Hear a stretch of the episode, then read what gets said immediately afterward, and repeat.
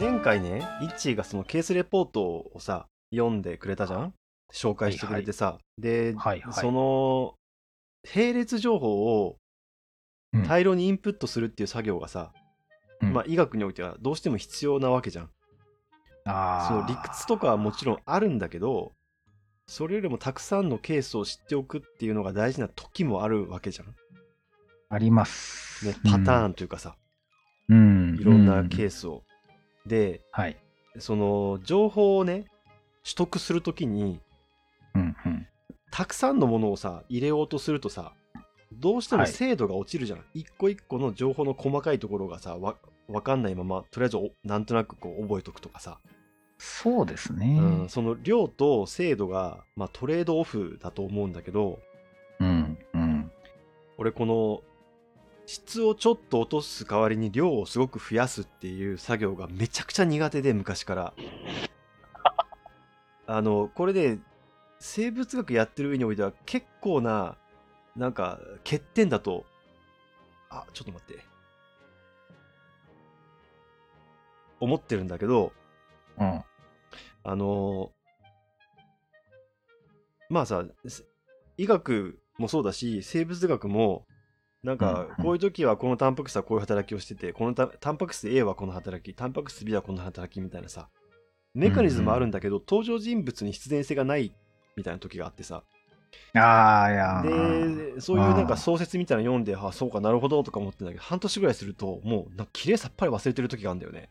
その 理屈は覚えてんだけどこれなどのタンパク質だっけなとかっていうのが分かんなくて。ああああでああとその論文を流し読みするっていうか、はい。なんかこう2 3 0本論文があってなんとなくアウトラインだけ把握してみたいなさ、あまあ、アブストラクトだけ読むみたいなのはまあできるんだけど頭に。に残んないし、うん。なんかね、まあ、本読むのも遅いとかいろいろあるんだけどさなんかねうん精読することはまあある程度できるんだけど大量の情報をインプットするっていうのはすごい苦手で一致どうしてんのかなと思って、なるほど。うん、えっと、そうですね。うん僕、その完全に並列した情報は僕も全く入らないんですよ。もう。入らないか入らないです。で、えっ、と、これに関してはですね、あの、領域を俯瞰できたジャンルは無限に入ってくるんですけど、あーまあその骨格ができてる時に肉付けしていくことはできるけど骨格がない状態だと、そうですね。なんかあ手に持ったはいいけどどこにしまっていいか分かんないからとりあえずそこら辺に置いといたらもう一生忘れてるみたいな、なんかですね、今先輩のその使った言葉が肉付けって言ったじゃないですか。うん。で、僕今それを言われてちょっとしたこう衝撃があって、うん。確かにって思ったんですけど、あの、あるものに対して肉をつけていくイメージで全然合ってるんですけど、僕全く逆の表現で頭の中で捉えてたんですね。そうなんだ。えっとですね。うんうん。えーとですね、まず頭の中に、あのー、えっ、と、殺人事件の時にあの死んだ人が、あの書かれているあうんのチョークの人の形、あるでしょう。輪郭ね、うん。で、ああいう感じの輪郭がまず頭の中にあって、うんうん。A という勉強領域はこの形っていうのがあるとするじゃないですか。はいはいはいはい。そこに何か違うものを読んだ時は、うん。そこにほとんど9割9分そこにピタッとはまるんですけど、うん。例えば腕の数が1本多かったり、うん。あの耳の位置がちょっと上にずれてたり、うん。あの頭にウサギの耳がついてたりっていうふうにちょっとずつずれてる輪郭がずれてるものをそこにはめに行くわけですよ。なるほど。するとお今回はこのチョークの線から腕1本分増えたなとか耳ずれたなとかあのウサギの耳ついたなみたいな感じだったら僕無限に足していけるんですよ、なるほど。差分を認識して差分だけ記録するっていうそうです。まあそう。TIFF とか画像とか映像とかと一緒だよね、それによって情報量を圧縮してるっていうそう。で、うんそ、そこで、うん今先輩、差分って言ったじゃないですか。僕うんめっちゃそうって今4回、8回ぐらい言ったと思うんですけど、うんうん差分の考え方だったんで、肉付けって言われた瞬間に僕の中で、お、同じことなんだけど違う表現だった。なるほど ちょっと、そうそうそうそう。あのうんそんな感じ。なんかさクイズ番組とかで昔さはい。画像が出てそれがゆっくり一部分だけ変化してどこが変わったかみたいなさあるある。で意外にゆっくり変わられると見えないみたいなのがまあ面白さポイントだったと思うんだけど要は人間って変化したところしか認識できないっていうことだよねそうですね。だから逆に言うとその変化したつまり差、うん。えっと、これ1と2ケース1とケース2の差みたいなものを認識するのは多分得意だからさらにそこだけ覚えておけば、まあ後から組み立てられるっていうことをいうような感覚だよね。多分その感覚なんですね。俺はなんかどっちかっていうとそのえーっとどこにしまうかみたいな感覚かな。あるいはねその肉付けって言ったのはうん。生き物というよりはなんかビルみたいなさそう鉄筋の骨組みだけあってそこに壁とかうん。部屋とかを作っていくうん。イメージなんだよね。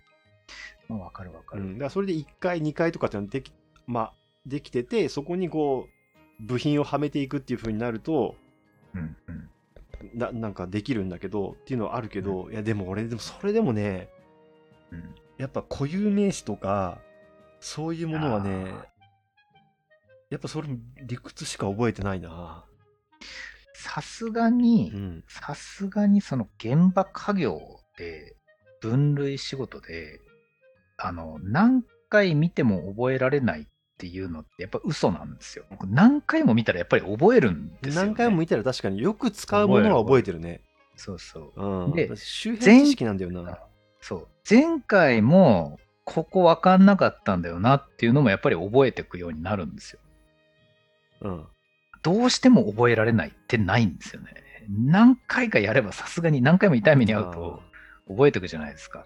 で、そう。だからなんか自分の座標が見えてくればうん覚えれるし、それがいわゆる世の中の人が雑に経験と呼んでるものの正体なんだなっていうのはよくわかります。なるほど。いや確かに何回もそうだね取得しているものはだんだん覚えてくるけどもう一個問題があるっていうのを今思い出したんだけどほあのー研究だから、う。うん論文でもここまでは分かってるけどこの先は分からんみたいな中途半端な情報なんだよ要は。はいはい。だからなんか、はいえっ、と A と B と C っていうタンパク質なりまあその登場人物がいて。あうんと A と B の関係はちゃんと調べたんだけど B と C の関係はちょっとまだ調べきれてなくて間に何人かいるかもしれないみたいなことがあるわけだよね。でそこのももわーっとしてもやーっとしてる感じの情報をこう与えられてもやーっとしてもなんとなく置いとくんだけどそこがどんどん霧みたいになんか拡散していくんだよね。あみたいわかるなわかるわかる。そこは何回読んでも覚えられないね。なんかですね、わかりますし、うん僕は僕でその、僕一人のために勉強しようって気持ちは今もうほ本当に一切ないんですね。うんうんその気質がちょっと研究者に向いてなかったなって考えることよくあるんですけど、あの、僕と一緒に仕事をしてる他の科のドクターが、僕にたまに聞いてくるものとかっていうのにやっぱりちょっと着目するわけですよ。ここどうなってんのっていう人の人が、このなんかある領域に疑問を持った人が話しかけてきて、いや、僕も知りませんけどねって言って、その場は答えたとして、で、2週間後とかに全く違うところに住んでる全く違う医者がこれって何なのって言ったら、やっぱりそこちょっと開けてみようかなって気になって、そこの知識をいっぱい入れるみたいなことがあるというか、みんなここ知りてえんだ、みたいなところを足してったんですよ、僕の場合は。知識としては。ああなるほどね。いやー人に言われちゃうみたいな、ここ、ここお前やってよみたいな感じで、分かった、ここをつければいいんだねっていうモチベーションがあって、それ結果的に多方面に広がったんですけど、自分一人じゃできなかったと思うな。なんか、うんまあそれでモチベーションの部分っていうのはねわかるけどモチベーションですよ、僕の場合は。うん自分だけじゃできないかな。うんうん、なんかね、えっと、そうだね。なんか興味がある部分は覚えられるっていうのは確かにあるな。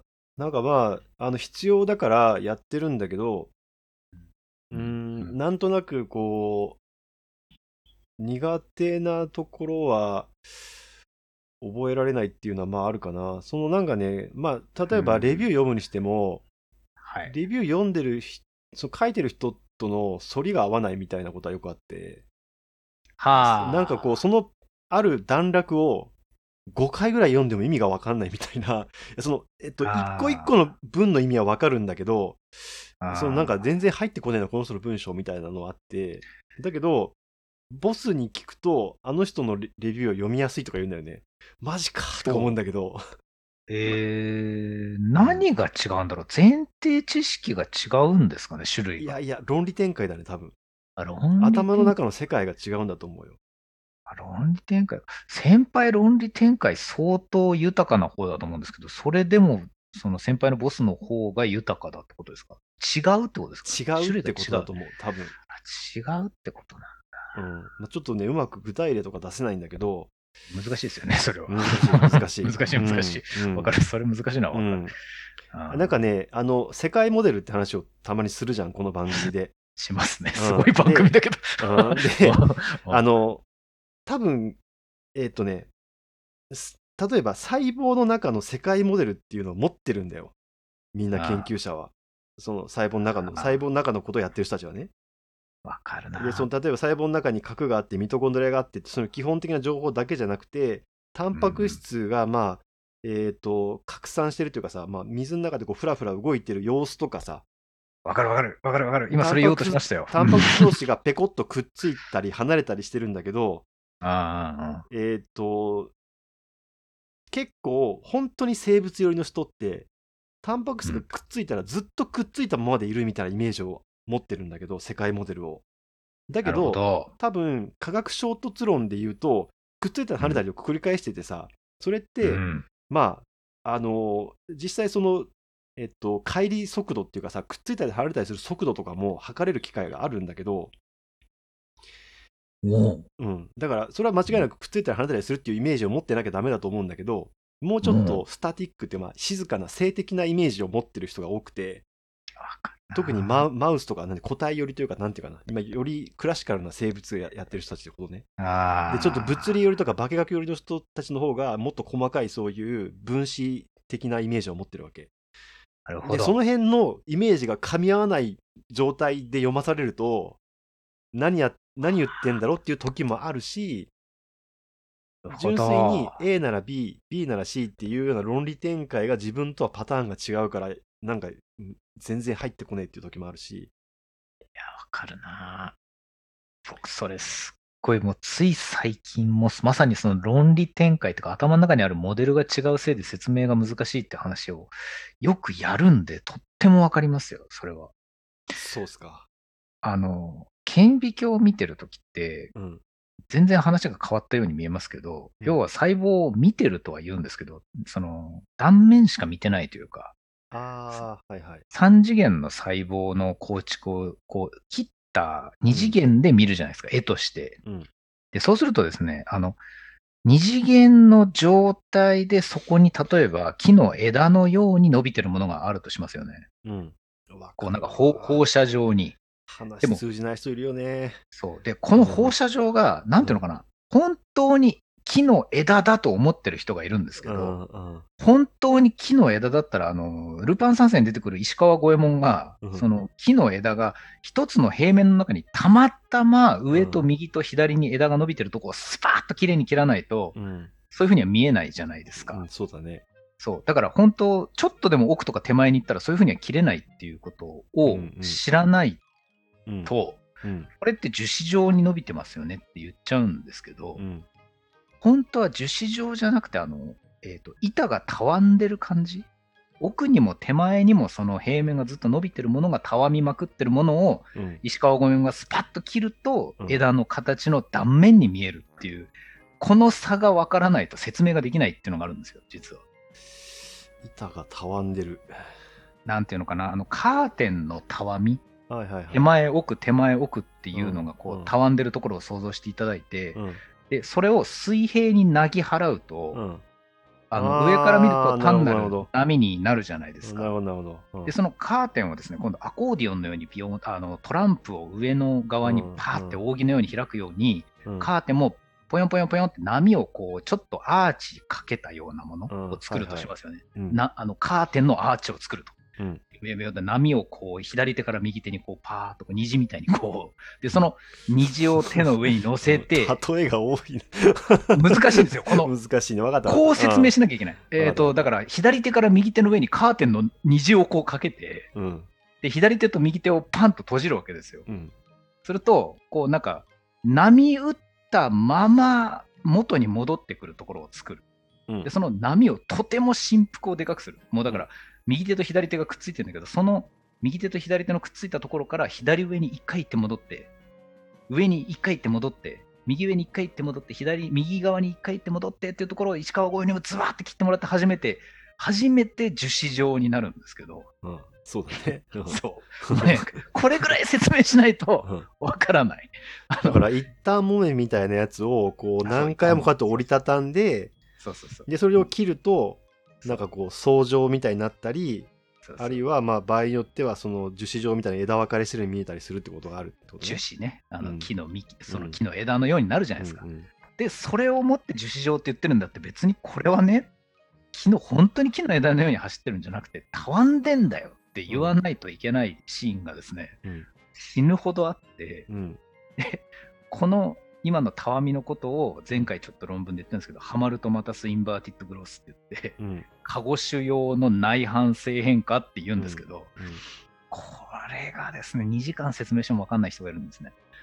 まあ 3D グラフィックとかで説明しするのが一番多分うん、本当そう。ね今僕がこんなにね、音声でやることじゃないんですけど、そう、モデルを説明するって結局そういうことなんですよね。そうだよね例えばあの放射線科医の人が、うん。まあ、読影をするわけだよね。CT とか MRI とかさ。あれ輪切りじゃん？はいだけど基本的にまあ放射線科の先生だけじゃなくてまあそういう断面画像を見るときっていうのは 3D の解剖学的なイメージが全部頭の中にあった上で断面を見てるわけだよね。そう。ん。う、、そう、うん、そうそうそう。それはもうできる人は絶対みんなそうなわけだよね。でそのもともとまあ世界モデルって言ってるけど頭の中に持ってるイメージが違うともう話が全く通じないみたいなことはよくあるよね。通じない。うん、もうあのね、ムーミンに出てくるニョロニョロの形ですか、それともカーテンのたわみですかみたいな話って、本当奥が深くて。まずね、ニョロニョロは前後ないんですけど、カーテンは前後あるみたいな話をするんですよ。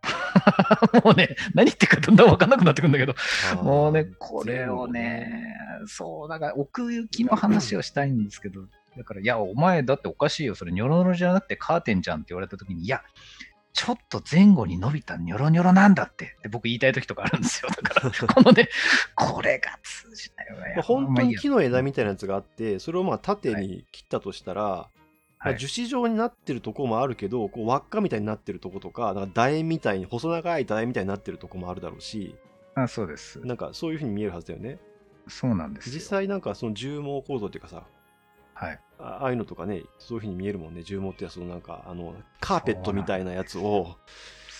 縦に切った時にちょっとカーペットの毛が寝てるからその輪っかになったりとか するわけだもんねそうそうそう、カーペットのあの足の長いカそうそうーペットを切るとかね、うんですよ。これがですね、また難しくて、重毛と乳頭の違いとかっていうのがもう病理で死ぬほどやんなきゃいけない。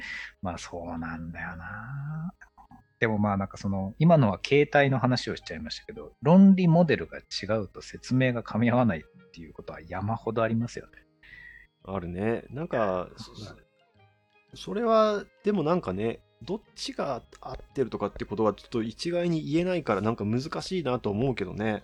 うん、うん。確かにな。なんかね、その、ちゃん、ね、そのすごくさ、有名なその研究者とか書いてるやつでも、うん、それが合わねえなって思うことも当然あるから、うん、なんかその実績とか、その、えーとその研究能力とかとまたちょっとね、確かに。違うところにあるからさ、いや、またモデル作るのってやっぱりそのそこまでにその人が何を見て何を読んで何を話してきたかと結構関わってるじゃないですか。うん。やっぱり本に限らないんですけど、どういう経験をして何のイメージがあるかとかっていうところまでトレースしきれないと、なんかですね、寄り添うっていう言葉を使わなきゃいけない時もあるんだよな。どうしていいか分かんなくなっちゃうんだよな。まあね、。なんかなんとなくさ、そのいろんな例えとかをしてね、はい。なんとなくこう、話をわかっ、こうなんとかさ、わかるように話そうとか思うけどさ、うん。えっ、と、例えを理解してくれる人って基本的にアナロジーをわかる人じゃん。まあ、そうですね。うんこだの番組でもさ、もう必要上しょうがなくさ、アナロジーを結構使うと思うんだけど、あの、まあ、アナロジーってその、同じような性質を持った別のものをってことだよね。例えば、そうですね。えっ、と、ちょっと考えたことがあるのは、ううんんと、生物学を車に例えて説明してみようと思ったことがあって、ほう、ほう、ほう。例えば、いろんな車種をの違いとかをうん、うん。知ってる人いるじゃん。で、街中走ってる車の、あれはなんとかな、何年製のなんとかとかって。ああ、はいはいはい。うんうん、なるほど。それってはい。博物学とか分類学とかじゃん。ああ、そういうことか。なるほど。うんはいはいはい。うん、でうん、えーっと、交通情報とか渋滞情報とか調べたりとか、あとは、あの、どこの国にどれぐどういう車種の車がどれぐらいあんのかとか調べるのって、まあ、疫学とかさ、うん、生態学とかだと思うんだよね。うん、でうん、車のエンジンとか部品取り出して、それがどう動くのか調べるっていうのは多分分子生物学的なアプローチだと思うし、なるほど。うん、っなるほどね。うん。ていうのを分かる人、ここで説明でもし分かってくれたとしたら、その人はアナロジーを理解できるってことだと思うんだけど、なるほど。うん。アナロジーが、まあ、好きというか、そういうのに親和性があるないっていうのも結構人によって違うなと思うんだよね。そうなんですよねう。ん。うん。俺はそういう説明好きだから、そのなんか、された時に、おお、なるほどとか思うし、だから自分もしよう、できるだけしようと思うんだけど、意外にしても全然ピンときてねみたいな顔する人いるから、うん、ますね。あ、そうなん。だなと思ったりするけどね。そうそう。なんかに、アナロジーって面白くて似てるところと似てないところ両方ちゃんと、その、掘り下げたい人じゃないとうん。合わないんですよね。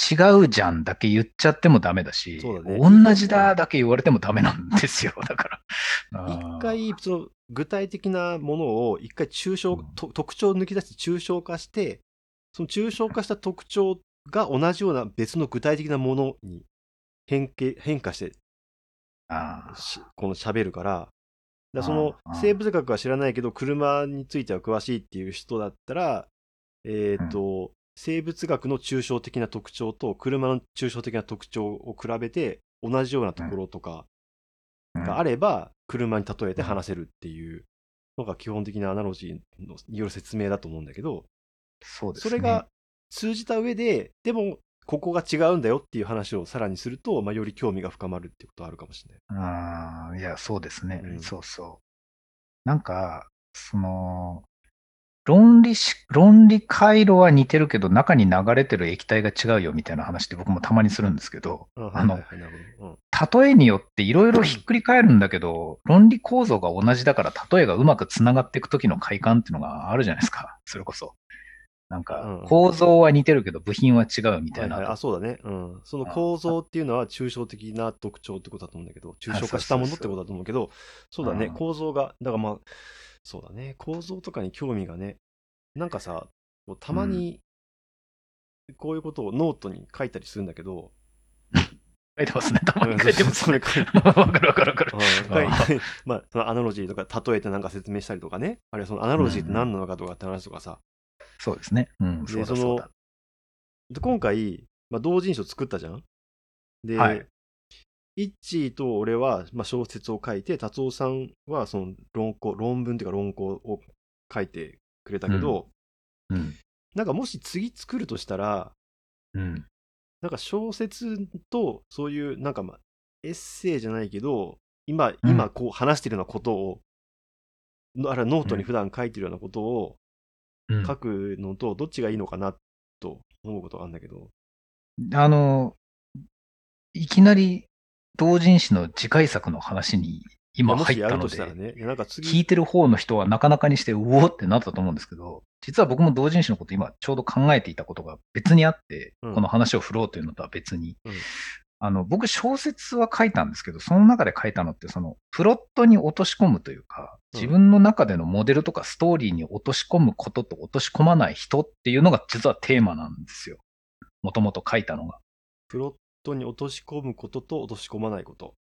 そう。うん落とし込んでる人がほとんどなんだけど、落とし込まないタイプの人間がいたらどうなるだろうっていうのが裏テーマなんですよ。今回書いたことって、うん。実は。うん。あの、自分の中でのストーリーに落とさないで、物事をそのまま考える人っていうのがいたとしたらっていう内容で書いたんですよね。うん。なので、あの、引用は世界モデルの話よくするっていう話が、から今日の話進んでますけど、うん世界モデルがない人のことを書きたかったんですよね。なんかね、その世界モデルと構造っていうのは、なんかうん、そのふ、だいぶその複雑さが違うような気も。例えば、うん。うんプロットって呼ばれてるものって世界モデルよりもずっと、うん。えっ、と、シンプルなものだと思うんだよね。よりシンプルにしたもの、うん。世界モデルってもっと複雑なものじゃん。そのうん。ある程度現実よりは情報を落として、抽象化して、そのある程度シンプルにしてあるけど、うん。えっ、と、物語に落とし込むって時は、さらにそれをもっとさ、そこは要約してる感じがするから、その、そのままっていう、そのそのまま度合いが違うっていう感じだと思うんだけど、そこはですね、僕が小説を書くってなったんで、メタにそこを考えていて、うんあの世界モデルの話を書くってどういうことだろうって言ったら、小説で言うとプロットになるのかなっていうふうにそこはずらしたんですよ。なるほど。うんはいはい、わかったそうわかった。うん。そうそう。で、うんそれをやったので、その次回書くとしたらなんですけど、僕ですね、エッセイ無限に書いてるので、毎日。確かに。なので、多分僕は次も小説でやると思います。ああ、いや、うん、そそうだね。小説書かないので、うんあ、の、同人誌でやるとしたらこういうふうに、うんあの、今回もそうなんですけど、エッセイで書いてる内容を小説にできるのかっていうことをまたやると思いますね。僕は。多分。うんまあ、どんな形でもいいからね、小説のカテゴリーに入るものの方が、っていうか、そのフィクションの方がいいなと思うけどね。そうしようかなと。先輩、なんか考えてるんですか、今は。いやー、うん特に考えてないね。なんか、なんだろうね。いやいや、なんだろう、えっ、と、でも、同人誌とは限らないけど、これはいつか書こうかなみたいなの話でもいいですけど。あのね、まあ、そのサイエンス系のエッセイみたいなのの、ちゃんとしたやつというか、俺、ノートに書いてるのって、まあ、大体1000字から2000字の間ぐらいだから、まあ、その、もうちょっと5000字から1万字ぐらいのやつは書き書きたいけどね。なかなかですよね。うん5000字から1万字っていうと。うん。うん。だそれ、毎週やれって言われたら絶対無理だから、なんかその、同人誌とかで原稿書くっていう時のサイズ感だったらいいのかなと思うけど、ほど。なるほどな。え、先輩が例えば5000とか1万字って言って、うんうん、達夫さんも次1万字ぐらいなら書いていいよって言ってくれていた気がするんですけど、そうだっけ？うんうん。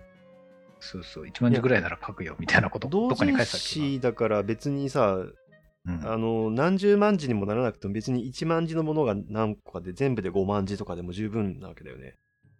5万字くらいだったらいいのか。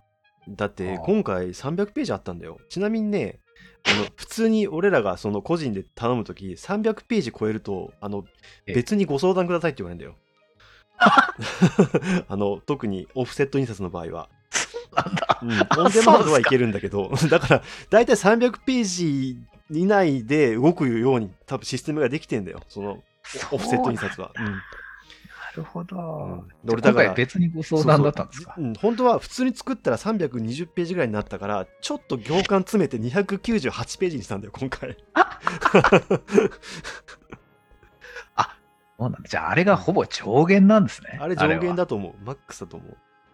なるほど。考うんえてあれで多分23万字とかぐらいです、もう全部で。そうか、それなりのボリュームでしっかりした本でしたよね。うんそうだよ。あの、紙の厚さも、一番上に出てくる選択肢は90キロってやつなんだけど、今回それよりもちょっと薄い72キロかな？やつか、70キロかな？やつを使ったんだけど、じゃあ、ちょっとうん薄めにしたんですね。同あれ人誌にしてはちょっと薄めみたい。あの、ページ数が少なくて紙が薄いと、なんか本自体がしっかりしないから、同人誌の紙ってちょっともともと厚めらしいんだよ。その商業の小説とかの本よりも。そうなんだ。うんへえ。俺も今回初めて知ったんだけど、あえて薄くしたんですね。そのまあ薄い方を選択した。ちょっと薄い方を選択した。だからその、うん、あ薄い本じゃなくて薄くした本なんですね、あれ。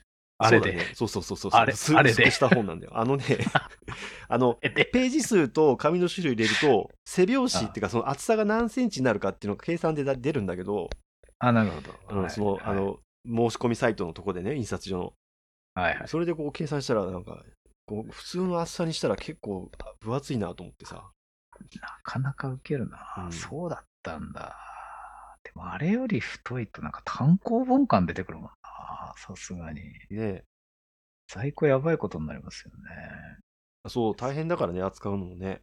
ですようね。ん。そうか。あの、えっ、と、先の話ですけど、うん。この収録よりもはるかにはるかに先だと思いますけど、次回分振り出るとしたら、あの、前回の1年後ぐらいになるんですか？そうだと思う。秋。うん、秋というかな。か、11月くらい。うん。その時は第1回目のやつはまた印刷するんですか？今、第1回目と第2回目の通販の間だから、2回目の通販の売り、売れる速度みたいなのを見て、うん。まだ欲しいと思ってくれてる人がいそうかどうかっていうのは考えるけど、でもちょっうんとはするかもしれない。わかんないね。で、そのなんかは、うんオフセットっていうのはう、ん。追加でするのは楽なんですか？うん、ちょっと確認してみないとわかんないけど、元の版をうん残しといてくれてるんだったら多分楽なんだけど、こうしててくれてないかもしれない。うん、残してくれてないかもしれない。ああ、なるほど。なるほどね。なるほど、なるほど。これさ、まあ、そろそろ終わろうかなと思うんだけど、はいはいはい。あの 最後にね。うんええ最後にあの、イッチーのその今回書いてくれた小説のさ、はいタイトルがさ、FFPE っていうさ、はい、そうです。ええ。えっと、フィクションフィックスとプロットエン,、うんベディット。はい。えっと、プロットが埋め込まれた、うんえっと、確定したフィクションみたいなことだよね。そうですね。だからそれが普通のえ物語だから、それじゃないものみたいなニュアンスえうん、そうですね。なんだけど、うんこれ、あのーなんていうの、元ネタがあるってことをさ、言っといた方がいいのかなと思ってさ、とか、どこにも言ってないのか。どこにも言ってないんじゃない？俺も言ってないよ。まあ、俺は見た瞬間に分かったけど、あ、言ってないんだ。うん俺から説明した方がいい。自分で説明するの嫌だよね。あいや、でもいいです。あれは、うんあの、うん言っときましょう。あれはうん FFPE っていう言葉が病理の世界にあって、うん。フォルマリンフィックスとパラフィンエンベッティッドっていう言葉があって FFPE なんですよね。ね、なんかその、いわゆる病理切片と呼ばれてる一致が毎日見て診断してるものは、すべてこの FFPE なんだよね。そうですうん。で。それがどういう意味かというと、ホルマリンで固定して、フォル、フォルマリンフィックスとで FF。で、ホルマリンにまず組織を入れて固めて、その後それを切り出して、パラフィンと呼ばれるローの中に埋めて、エンベッドして、パラフィンエンベッドして、それをプレパラートにしていくっていうそうそう作業がそのある。ローローに入れて四角い形にしないと、そのはい刃で薄く切れないんだよね。そうです。うん。ローで固めるっていうね。はい。だから、ホルマリンというものを使って本来のなんかものの時間を止めて別のものに変容させて、うん。パラフィンという扱いやすいものの中に埋めてこっちの都合の通りに動かすっていう意味で FFPE なので、うん。なんか、もうちょっと長い話をすると先輩が SF っぽいのを書いてるってのを知書いてるとかも書き終わってたのを知ってたので、SF に絡めて何か書こうと思ったんですよね、最初ね。うんじゃあサイエンスフィクションをどうもじるかっていうところからスタートしてるわけだねそうそう。SF、SF、うん、どうしようって。FF とかあるかなとか。だから僕さ、あの、車の FF とか FR とかそっちの方を最初考えてたんですよ、最初。ああ、なるほど。うん。それで、最初、フィックスとフィクションっていう名前、フィックスしたフィクションっていうので書き始めたんですよ、実は。FF で。うん。で、先輩 SF なんで僕 FF ですっていうつもりだったんですよね。で、書いてるうちにプロットエンベッティドを使おうっていう風になって、うん FFP に変えちゃったっていう、なんかそういう流れですね。うん一この語呂合わせとかね、無限に出てくるタイプだもんね、もともとね。まあ、毎日やってる主戦場と言ってもいいよね。何が主戦場か分かんないけど、主主戦場の意味とはみたいな感じだけどさ。主戦場は主戦場かもしれない。そういうことなんですけどうんね。うんでも買った人ね、誰も指摘してくれないから寂しいから自分で言っちゃっそうなんだよね。まあ、これだから、あのー面白ポイントの一つではあるから、分かってくれた方がいいけど、でもなんか他人、なんでね、そのねなんかネネタを解説するのもね、と思って、なんとなく言わなかったんだけど、FFP のネタわかる人、世に何千人かしかいないんで、まあいいんじゃないまですか。あね、病理関係者と、まあ、生命科学でも使うので、その切片使って染色っていう時に。そうですねうん。まあ、そういうことです。だから分かってくれてる人はいると思いますが。買った人にはいないかもしれない。悲しい。突っ込んでくれてる人はいなかったね、今のところね。